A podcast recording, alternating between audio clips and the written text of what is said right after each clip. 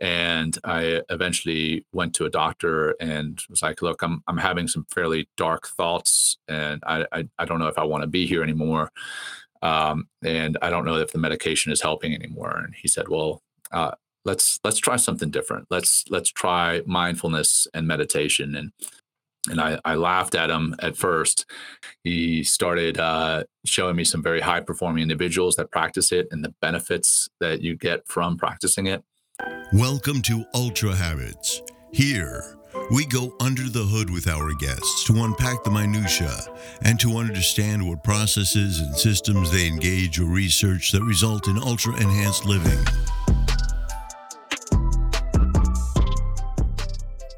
When we think of a mindfulness or meditation practitioner, we may often think of a monk remote in the wilderness or perhaps modern day hippie sitting in an ashram but rarely do we picture a former U.S. Navy SEAL commander.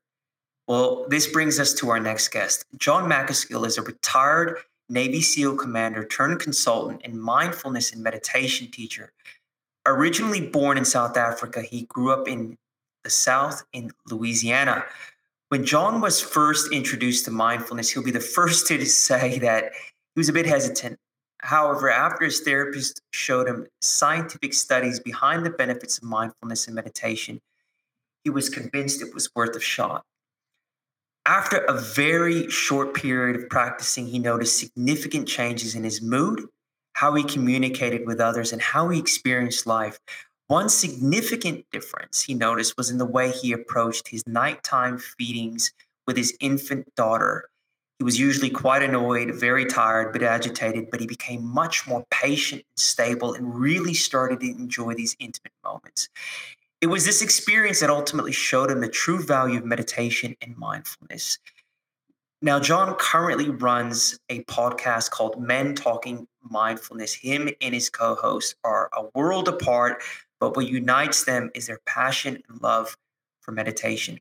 He does keynote speaking engagements on developing leadership, grit, and resilience, and owns his own consulting company, Macaskill Consulting. And in all three roles, his desire is to improve cultures and individuals through mindfulness, meditation, vulnerability, and compassion. This isn't something that you think a retired Navy SEAL commander would be teaching. It's quite remarkable. After graduating high school, he served briefly as an enlisted sailor in the U.S. Navy before receiving an appointment to the U.S. Naval Academy and graduating from there with a BS in mathematics four years later. Jon has served in Iraq, Afghanistan, off the coast of Somalia, and in Panama. After retiring, he briefly served as Deputy Executive Director for the veteran non for profit Veterans Path, where he helped veterans that were dealing with stress, trauma, effectively people that were looking to transition into civilian life. It's a remarkable conversation. I've come to know Jon through a group of mutual friends with mutual interests. He's a remarkable person.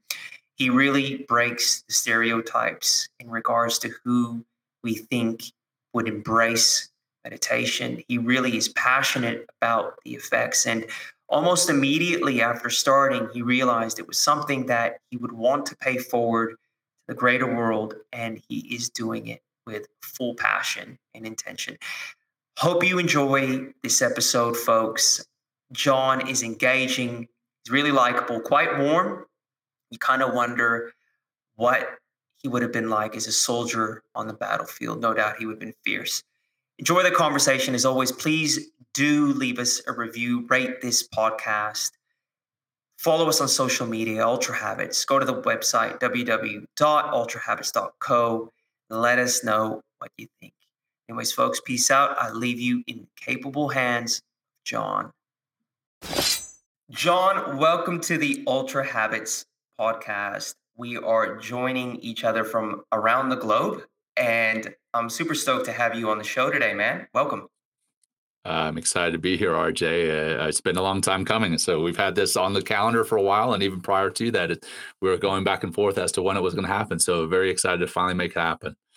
Yeah, me too. Me too. I think you're a really interesting character. Uh, you hold uh, different experiences, you know, from the mindfulness piece to being a Navy SEAL. And a lot of people would think, you know, the two kind of uh, approaches are different and difficult to hold at the same time. And, you know, I wanted to get you on the show to talk about how you're able to kind of hold these different positions, um, you know, while you're while you're traveling through life, because I know it's relevant for our audience. So we'll jump into your story now. And obviously, we're going to jump into the mindfulness piece and everything that you're about. Tell us, Jon, where are you from? What's your backstory, man?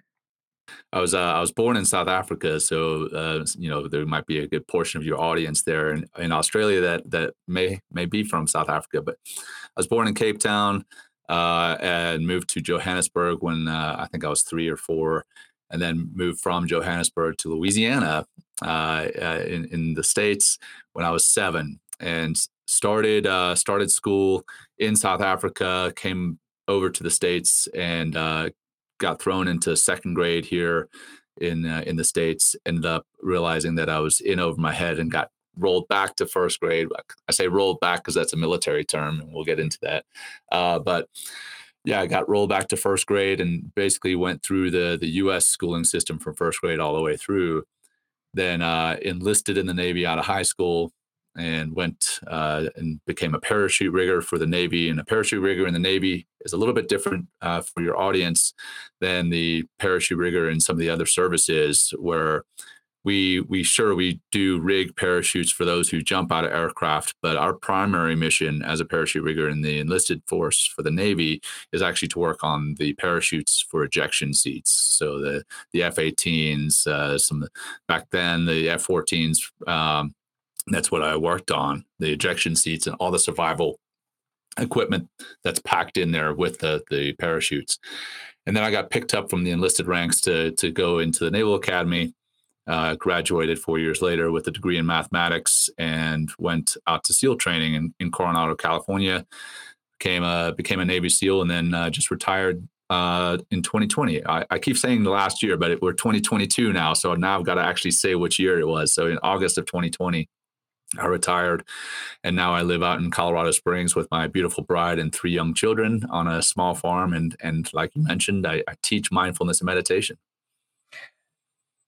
Yeah, and and there's a lot in your story, and we're going to unpack uh, all of it today. What I wanted to ask you, though, because we're always interested in the beginnings of our our guest. When you guys, as a family, migrated from South Africa to Louisiana, was that a massive kind of culture shock for the family? Like, what was the adaptation process like? Yeah, I mean, granted, I was seven years old, but I've got three older sisters and a younger brother. We're a fairly large family, and uh, you know now uh, as a as a I guess an older father, but with young kids, I, I look back and, and have the utmost respect and just awe for what my parents did. But at the time, so this is 1984 when we moved to the states.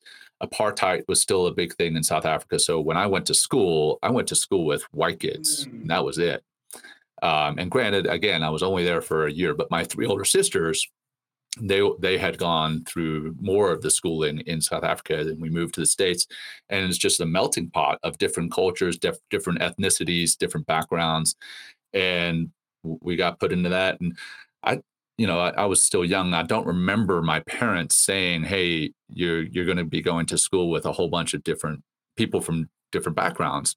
But I was very thankful that they didn't because I think if they they had, I, I, probably would have had something in my mind. But I just walked into class and we had people from every walk of life. And again, this was first or second grade, but I, my sisters walked in and we we took it uh, in stride and we, we were like, oh well, this is new and I, I, think we're actually more open to becoming friends with those of different cultures, different backgrounds than some of the other kids. Um, so you know, I've got I've got friends from all again all walks of life now, from when I was young, but also from my time in the military. But I think that was a big part of the quote unquote culture shock. But we actually I think embraced it. We I think we really liked it. Um, that was that was a piece. Uh, obviously, we had a South African accent and then moving to the south of of uh, America, the south south uh, in Louisiana, the Louisiana accent doesn't sound a whole lot like the South African accent, as you can imagine. And uh, as a young kid, we were made fun of, uh, made fun of quite a bit.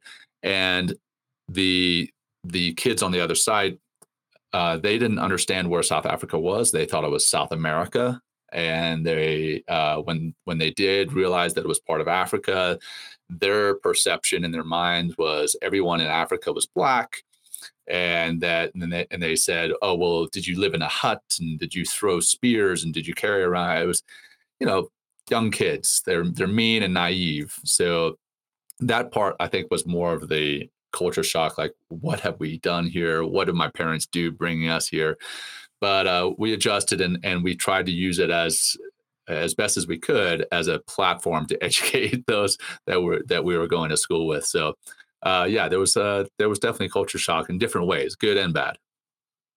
I think it would be really interesting, and I, I'm just wondering if you've ever had this conversation with your parents, like coming from apartheid South Africa to the deep South, where there was obviously remnants of the civil rights movement. Like that would have been crazy for your parents, I think, because they're coming from an environment which is outright segregated into an environment which is recently integrated like that would have been kind of mind blowing i think and also i think for you is a like a, a, a white family from africa there would be probably a unique re- relatability to the African Americans. Like in certain ways, I think they would have found that pretty cool.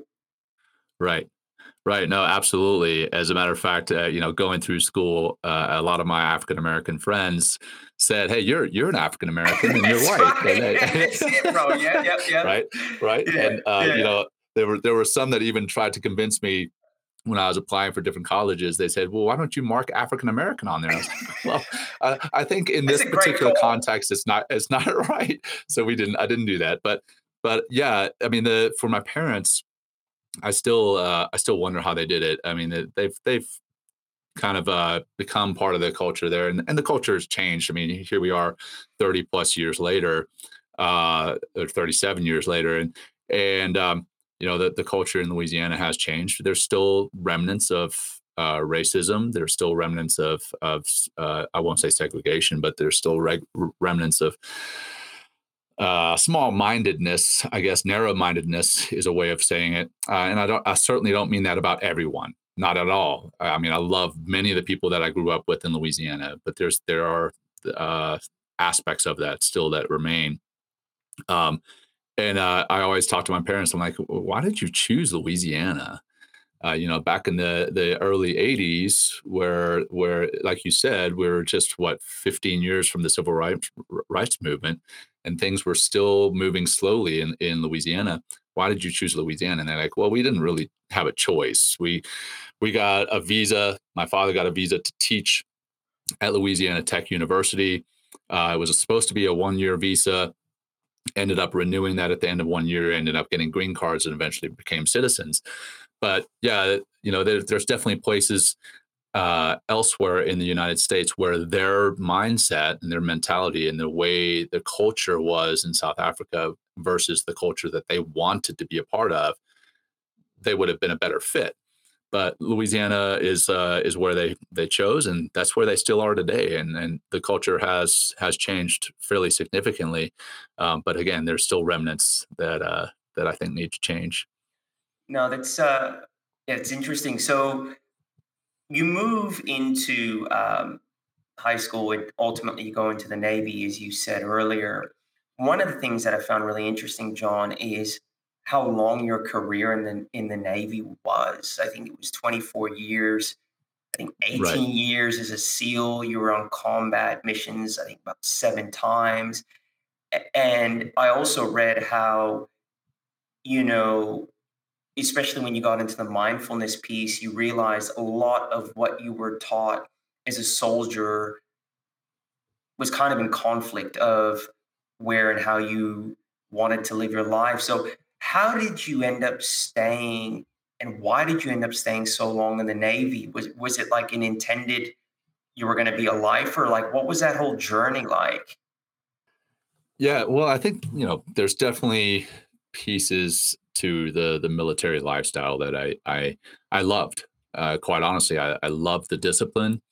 I loved the effort that most people put into their work. I love the heart of service that most people that that inspired most people to join um, and and and stay in. And that's what I felt that I had was that heart of service to to serve my country, to be a patriot, to uh, keep others free, um, and, and, honestly, at least ideally, serve the greater good.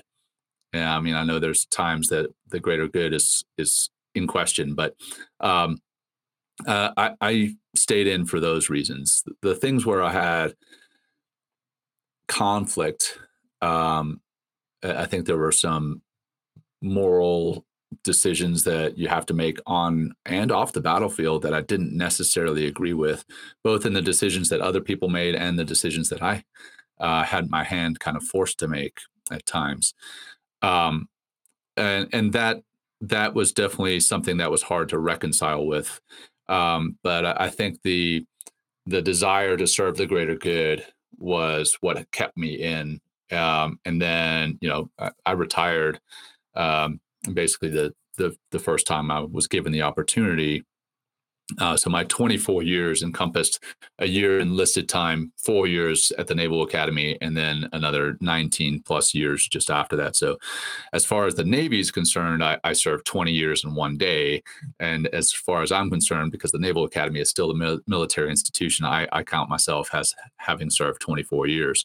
But uh, I, I got out as as soon as I could. Again, not because I was anti-military, but just uh, I felt that there was a new new calling for me, and that had to do with serving in another capacity, and that is the the mindfulness side of things. The the military mindset as far as work ethic, as far as pushing yourself past your perceived limits, that I think is something that many people need to learn. And I learned it. I learned it early on in, in life, but then I think it was further honed in the military. I, I ran track and cross country, uh, you know, as a young man, and my uh, my coach instilled a, a, tremendous work ethic in me, and then putting up with pain and pushing through uh, discomfort. Uh, that that was a piece that he trained me to do, and and that one I reaped the benefits of that later in the military, but two that desire and that mindset was further honed in the military, and that that pays pays dividends now to this day. So yeah, there's definitely pluses and minuses to the military mindset. One of the things I've started to realize more uh, about people within the military, because I've never been in the military, but as you know, we're I'm increasingly getting to know more of your folk. I'm, you know, we now in these groups, and one of the things that I'm realizing is that, well, my perception is is that a lot of people in the military, especially in the elite divisions are almost like athletes and they're not necessarily too political. I've always wanted to ask someone that's in the military, like, how political is it with your team members when shit's going on in the media?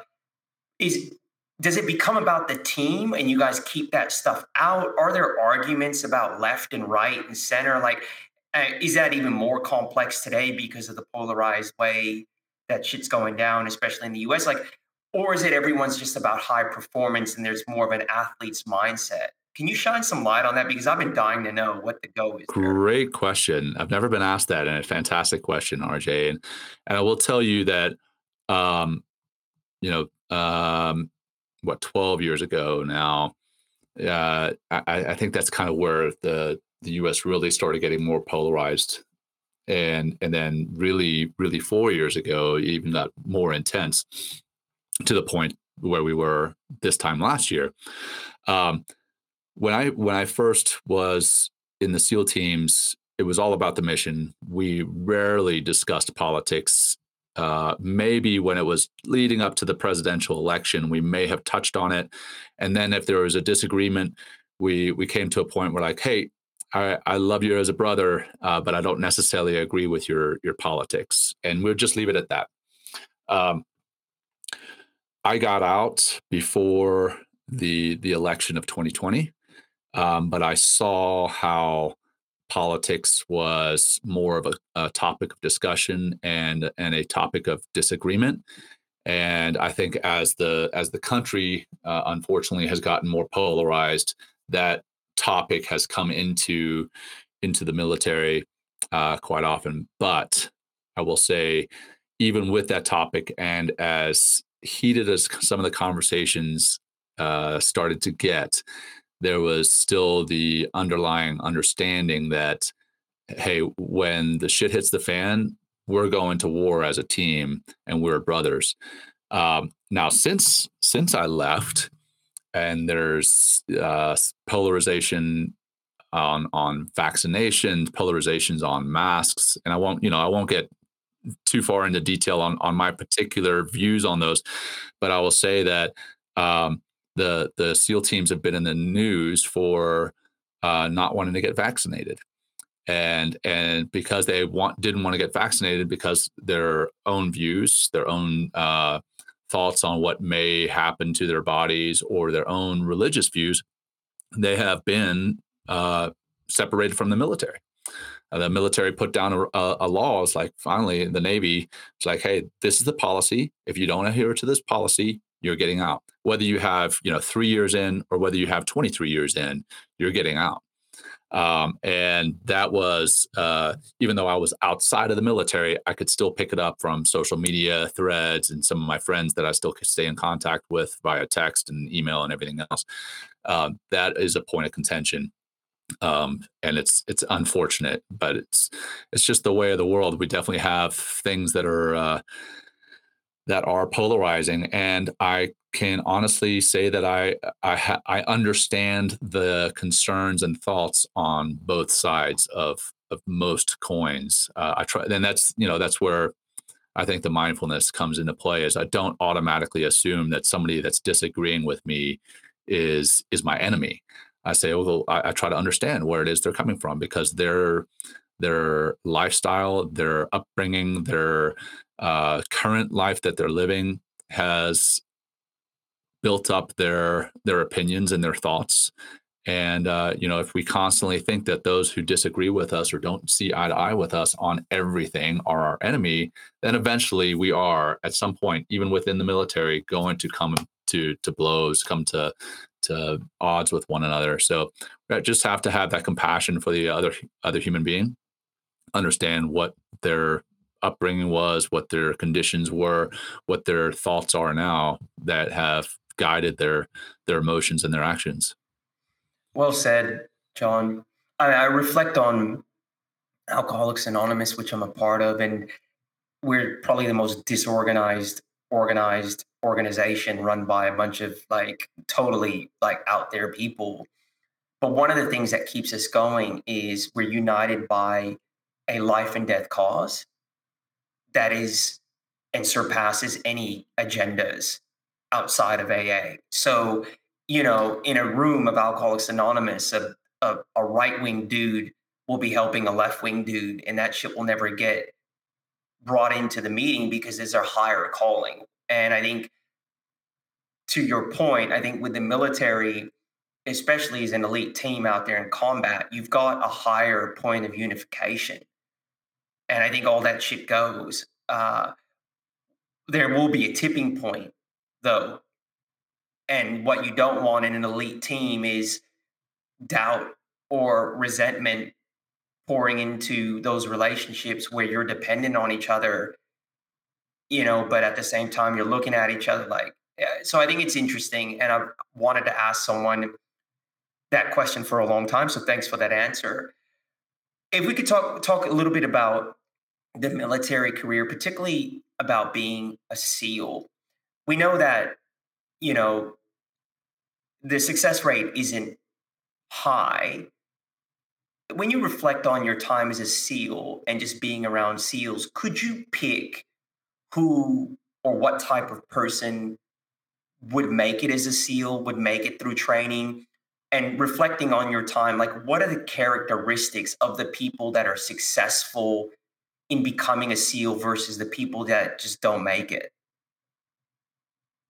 Yeah, there's there have been many studies done on what type of person, what type of mentality uh, makes it through training and what doesn't, uh, or what type of mindset doesn't.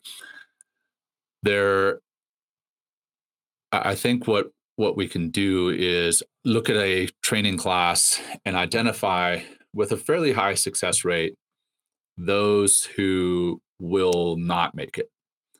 Um, so uh, you know maybe those who are not in in decent physical shape um, and maybe carry themselves a certain way uh, don't don't display any type of grit uh, you know show a lot of fear, those I, I think that stands out pretty quickly.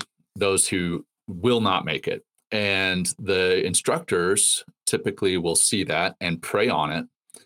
And uh, those those folks again are they're they're gone pretty quickly. Uh, again, with I, I, don't know, there's uh, maybe seventy five percent chance of being like, okay, you, you're not going to make it. You're not going to make it. The the inverse, however, is not true uh, you cannot look at a class and say this person is going to make it. Um, there are incredible athletes, Olympic athletes, that try to become SEALs and for one reason or another don't make it. Some, uh, you know, really good swimmers, some really good water polo players, some really good ice hockey, football players, whatever you name it. They're really good athletes and they don't make it. Um, and I think a lot of that has to do with one, some of them show up with zero body fat. I mean, they're just incredible athletes, and and having zero body fat when you're when you're going to get cold uh, is not a great plan. I actually, when I graduated the Naval Academy, uh, I intended to put on some body fat, so I intentionally ate. Uh, you know, fatty food, putting on body fat so that it would keep me a little bit warmer in the water. Um, but that's that's fairly anecdotal. As far as what I personally saw to be the difference in those who made it versus those who didn't. And I don't I don't think that those who don't make it through training are lesser human beings. Not not anything of the sort. I think that you know there's some who make it, some who don't, but the the mindset difference that I personally saw was the ability to eat the elephant one bite at a time is and what i mean by that is a lot of the time if if we looked at the entire six months of training BUD/S basic underwater demolition and seal training if you look at that entire six months at one one sitting you're like that is a lot. There's no way i'm going to make it from day one until six months from now and graduate. Whereas the, the those who make it both have the ability to say, okay, I'm going to break this six months down into three phases because that's what it is. It's divided into three phases. First phase being kind of the the weeding out session. Second phase being diving phase. Third phase being land warfare, where you do a lot of the demolition, some of the uh, the land navigation, some of the shooting, those types of things. So you're able to divide it into three phases, and then further break each one of those phases down into weeks, then break each one of those down into days, and then literally break it down into each uh, training evolution. And what I personally did was break it down into I, I to make it from breakfast to lunch and then from you know from lunch to dinner and then from dinner to the middle middle of the night meal so one you have the ability to, to break it down from this giant six month elephant into smaller bite-sized chunks and you're able to eat those one bite at a time. That's why i said that you eat the elephant one bite at a time. And then two you're able to see what the ultimate goal is. The you know you're not you didn't show up to you didn't show up to show up to seal training. That wasn't your goal. Your goal was not to show up and get into seal training. Your goal was to become a seal. That is the goal. And if you can see that at the same time as being able to break down this six month block of training into hourly chunks or even smaller than that if needed, those are the ones who make it. Uh, those who come in and get overwhelmed by the length, those who come in and they just want to tell people that they showed up to BUD/S, those guys don't make it. That's the difference. The unique ability to be in the now but hold the view of the future at the same time. Exactly. Exactly. You hit it, nail you nailed it. Like how do you think people evolve and develop that? Hey guys, just wanted to quickly thank you for watching or listening to our show. It's through your continued support that we are able to scale this thing the way we have been. If you haven't already, please go to www.ultrahabits.co. Keep up to date with everything that we are doing, everything we're going to do, and you will find some really interesting information there that will help you with your habits. Anyways, back to the show, guys. Enjoy.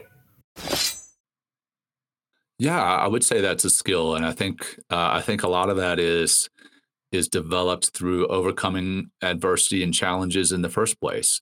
Um, one of our uh, SEAL instructors, the one of the the leads for the overall BUD/S program, uh, said, "You know, I, I don't want the superstar athlete who has won every single uh, competition he's ever been in.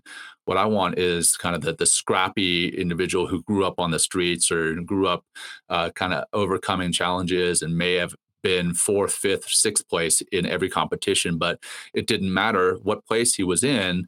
He still did all the training. He still showed up every Saturday morning for an early morning run or an early morning swim. He put in the work. Those are the ones you want. Those are the ones you want. You know, we've talked about how people leverage trauma as a means to to push themselves. And I mean, if you you read David Goggins' story, it's, it's a response to trauma. Yeah. It's all a response to trauma. How important, or not important, but did you see in the Navy a lot of people there who were responding to their own demons and trauma? Mm. Yeah, uh, you know, I I wouldn't call it all trauma. Uh, you know, some type of challenge, some type of adversity, some type of obstacle. If you've ever read Ryan Holiday's "The Obstacle Is the Way," that that is what I, I feel a lot of uh, very high performing individuals within special operations they've they've overcome some type of obstacle to be there uh, maybe they grew up in a family that was broken uh, they, and and I don't just I don't mean married married or divorced broken. I mean like just a very rough family to to grow up in. Maybe they maybe some of them were homeless. Maybe some of them like were like David Goggins where they were you know abused and and had to overcome that. Um, there's there's definitely I, I think having overcome those challenges, and I certainly wouldn't wish challenges like that to that level on anyone. But if they are faced with those challenges, they they have a, a level of resilience um, where they they get through the challenge and then they learn and grow from it. And that's the key. A lot of people will get through a challenge and then face that same challenge and face that same challenge over and over and never learn from the mistakes that they made. Never learn from what put them into that challenge into that obstacle into that adversity themselves and never grow from it. And i think that's uh, that's one of the, the difference makers is uh, is that mentality is is over having the ability to overcome the challenge and then learn from it. Yeah. So how Jon, did you start to move and become interested in, in, in, mindfulness? When did that take shape within your military career and how? Uh, I had a particular operation that I was uh, a part of, or at least connected to, uh, where we ended up losing a, a, lot of great guys on the on the battlefield, and I ended up having uh, several things that I battled with. One was survivor's guilt, and a lot of a lot of questioning as to why I was still alive. Those guys were gone. Why those guys who I perceived to be better than I were were gone, and you know some of them were fathers, uh, some of them were husbands, and, and, you know all of them were sons. They uh, why they were gone and I was not. And then there was uh, a level of imposter syndrome that I struggled with uh, because hey i didn't go out on that on that combat operation did i did i belong amongst the the the ones who did um, and then there was uh, later on in in my career moral injury uh, because i was doing things on on and off the battlefield that again didn't necessarily align with my personal ideals and values. And so that uh, all culminated in in uh, my dealing with my own demons, my own challenges, my own obstacles that uh, kind of had to overcome. And my initial way of overcoming those was through self medication uh, with alcohol, and then uh, and then later uh, through prescription drugs uh, that were were given to me and I think they still those prescription drugs still have a time and place. Uh, but I was uh, I, I felt eventually that they had they had numbed the pain, but they had also numbed any sense of joy or fulfillment.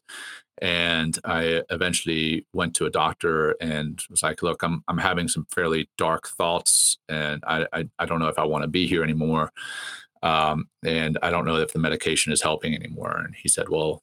Uh, let's let's try something different. Let's let's try mindfulness and meditation. And this was uh, probably about 2015 uh, when i first got introduced to uh, mindfulness and meditation. And I, I laughed at him at first.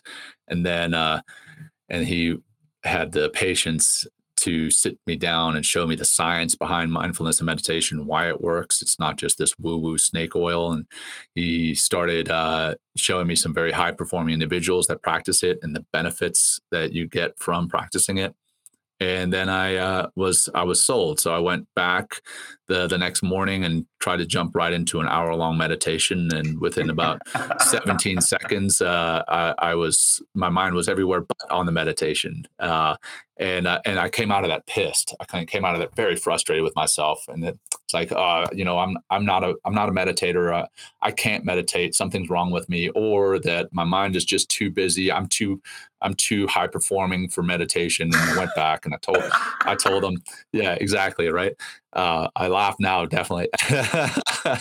yeah. So I went back to the doc and I was like, hey, that meditation stuff, it may work for others, but it's not working for me. This is what I did, and I, you know, I told them the hour long meditation. He's like, well, Jon, as a runner, because I, I was a fairly decent runner at the time and had run a lot, uh, run less these days. But anyhow, um, as a runner, would you ever start up you know a, a, marathon without having run before i was like no of course not he's like well if you ever went to the weight room would you ever get under 300 pounds on the bench press without ever having lifted i was like no of course not he's like well that's basically what you did yesterday and he's like hey look i admit i failed i probably should have told you how to get started and and so uh, i got started doing some very short meditations two and three minute little box breathing drills. I mean, nothing super in depth, just very basic.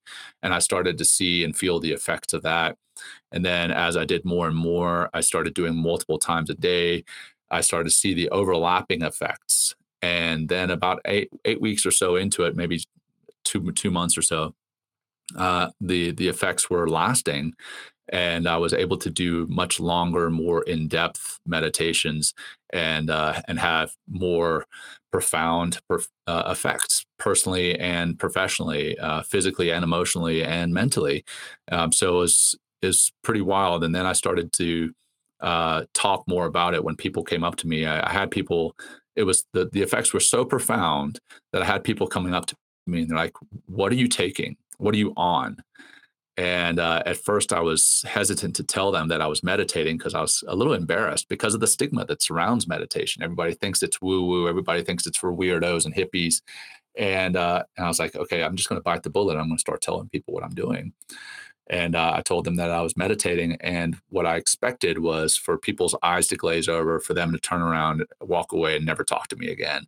But more often than not, I got people asking me, oh, well, tell me more about that. Tell me how you got started. And and then I had people coming in and like, hey, would you ever consider guiding a meditation? And I started guiding meditations just for kind of a, a hobby, kind of a side thing for to to help from friends out. And then I realized that I could do this as a career, um, not not so much to make money. I mean, sure, don't get me wrong. I like putting food on the table and providing for my family, so money's nice. Uh, but I, I knew this was another way for me to serve my fellow man for me to give back to and when I say man, that's gender neutral, men and women. Um, so uh, now, now that's what I do. I uh, have a, a, podcast, my own podcast, Men Talking Mindfulness, that that I, I talk about mindfulness with a, a, f- a friend of mine, and uh, and anything any aspects of mindfulness and uh, and I go out to corporate teams and share it with them and then I also coach individuals with mindfulness so yeah that's how I got into it and and how I got to where I am today Jon can you um, dive into some detail around box breathing because I know it seems to be common within your space. What is it?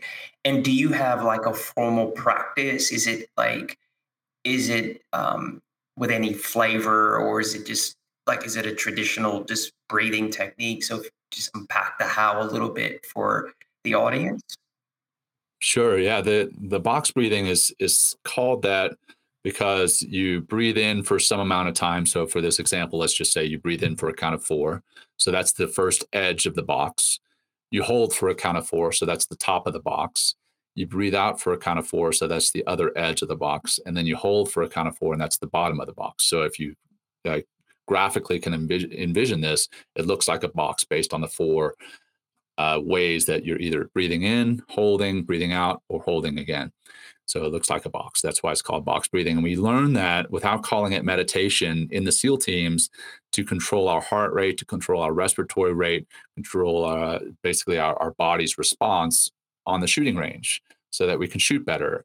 Uh, just on a static range. And then later we start to employ that when we start going into the kill house, when we start going to room entry, those types of things, so that we can be calmer because that's where you want to be. You don't want to be super jacked up when you are doing something that involves you know putting rounds down range when you're shooting um, so uh, that that's the box breathing. As far as my own personal practice, uh, I, I practice mindfulness meditation. I know a lot of people practice transcendental meditation, which is often focused on a mantra. I, I do mindfulness meditation where I focus a lot on my breathing and the actual physical sensations tied to that breathing. So I notice where the air is entering my body. I notice the physical sensation associated with that. I notice the expansion of my lungs. I notice how that expansion of my lungs forces my chest and my belly to expand. And then I, the reverse on the out breath.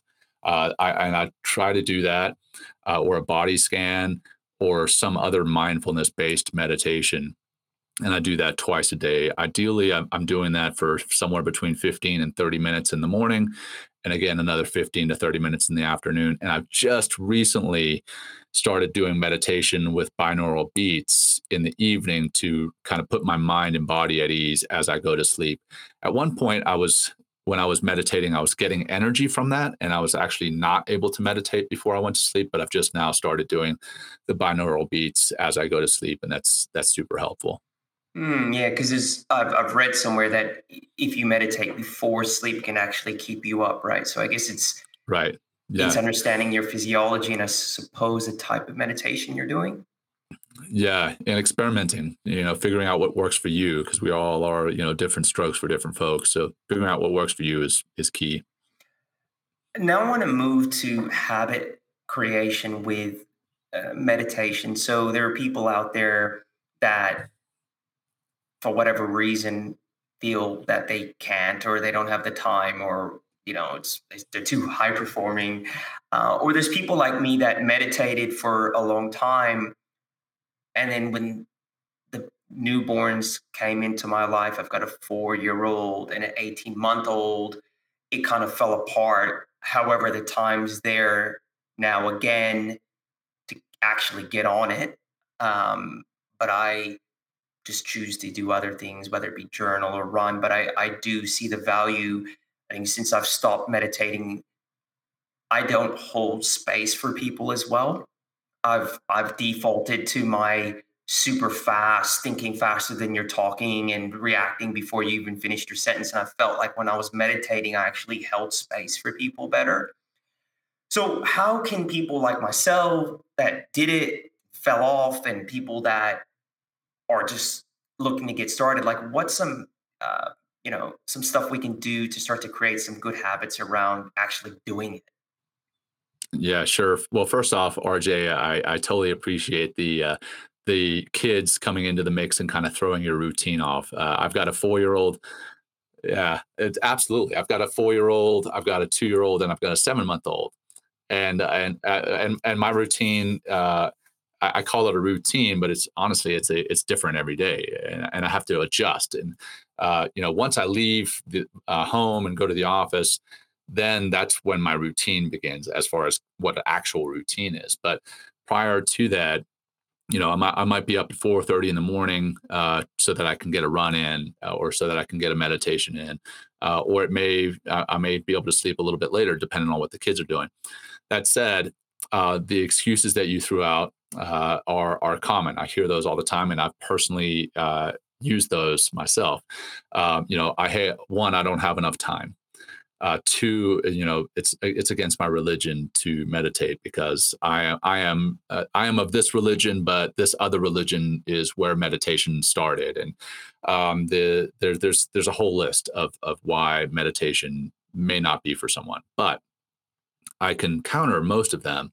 The one where you don't have enough time, so you may not have a lot of time in your day, but what what does your time look like? Is it quality time? Are you in the flow? Are you feeling like you're in the moment with your friends, with your family, with your colleagues? Just like you said, a lot of the time when you're not meditating, you're not holding space for one. So you may be trying to formulate a response in the middle of a conversation without fully hearing what someone is saying. With with the children, you may you may not be fully attentive with them because you're on your phone or because your mind is on what happened earlier in the day or what's going to happen tomorrow. So the time that you have one is it quality time? Is it fully present time? And then two what i've found is and i've seen data on this is that you're more productive more likely to get into those states of flow when you meditate regularly so if you're more productive and more likely to get into those states of flow, you may knock out in six hours what typically takes you eight hours to do. And so even if even if you're one of those people who's like, I don't care how long, eh, hey, I'm going to work 10 hours today, regardless of how productive I am. You know, maybe maybe you're one of those people and you're like, I still don't have enough time. Well, because you meditated and in that 10 hours you you got 12 hours worth of stuff done. Now you have this when you do finally come home you have this sense of accomplishment. You have a better sense of fulfillment and you're happier. And when you get home you're more likely to put this thing aside and focus on your family if you have a family living at home or maybe maybe you're by yourself and you're more focused on your hobbies and the things that give you joy and happiness so that's the, that's my argument for time. As far as hey, it's not in it's, it's against my religion because this other religion teaches it. That's like saying kindness is, you know, exclusive to re- religion X, Y, or Z. It's not. Um, and and I feel meditation can help your religious beliefs and your religious practices if you have them, um, because maybe whatever book it is that you read from maybe that's what you believe is your higher power talking to you and you believe that prayer is you being able to talk to your higher higher power well meditation settles your body your mind and your nervous system so that you can be in a state that you can receive those messages that you're reading and two so that you can be in the right mind state to say those messages to your higher being so I, I think that they are not mutually exclusive. You don't have to if you if you meditate, that doesn't mean you can't be religious, and if you are religious, that doesn't mean you can't meditate. Um, so that's that's my argument for that. And then my, my last one is when people say, "Well, my mind is too busy. I'm too high performing." Like I said earlier in the show, uh, to, I'm just one of those people who just can't meditate. Well, start small start easy and don't beat yourself up when your mind does start to go to your to-do list or tomorrow. Just notice that it has happened and then come back to the anchor whether that is a mantra whether that's your breath whether that's a body scan. When you do that over and over and over that's when you start to develop these new neural pathways in your mind and you actually become better at meditating. And as you become better at meditating you live more mindfully. And that's they they complement one another. Mindful living mindfully and meditating. They complement one another. So yeah that's what i would say to uh, those who uh, say those. And i will also tell you rj as far as having the the little ones um, i remember when i when, when we had our first little one um, you know I, I had been meditating for a while and then i let the i let the fatherhood kind of get in the way um, and waking up early in the morning was you know threw my routine out the window. I was like, okay, meditation is going out right off the bat. I'll come back to it later. And for the first four or five months that I had my my little girl, I would wake up in the middle of the night when it was my turn to feed. And one, I'd be agitated at my little girl, which is ridiculous, that mindset to be agitated at my little girl for for needing to eat in the middle of the night. And then two, I would go get a bottle and I would give her the bottle, and my mind would be on work the next day, or my mind would be on what I had screwed up the day before. And then I was like, hey, you know what? I've learned meditation, I've learned mindfulness. I need to get back into it. And I started getting back into it. And then I would wake up in the middle of the night, not be agitated because my little girl is doing what she's supposed to be doing, letting us know that she's hungry. And then, two, I'd give her the bottle and I'd be focused on her and this beautiful miracle that was there in front of me. And I would enjoy that that opportunity, you know, being able to get to do that, get to feed my baby girl in the middle of the night. And where before I had gone back to bed, now I had kind of agitated my mind thinking about tomorrow or thinking about yesterday. And I would go back and lay in my bed and just stew on that and not fall back asleep. Now I would go back to bed after feeding her and being in the moment, being present with her, and I would be able to go back to sleep, which allowed me to perform better the next day. So it's it's counterintuitive, but ultimately sets you up to be better for everyone around and to be better for yourself. Yeah, you've uh, this conversation. I don't like to use the word inspired, but I think talking to you's definitely recommitted me to the process. I mean, I wake up early anyhow. I get into the office really early so I can meditate in my office. I'm here generally 6 a.m. So, you know, I, I do run, I do journal in the morning. And, you know, some people said to me, like, well, running is like a meditation, but it isn't in a way because you don't have to sit with yourself right? Like when when you're running, you could kind of let your mind drift.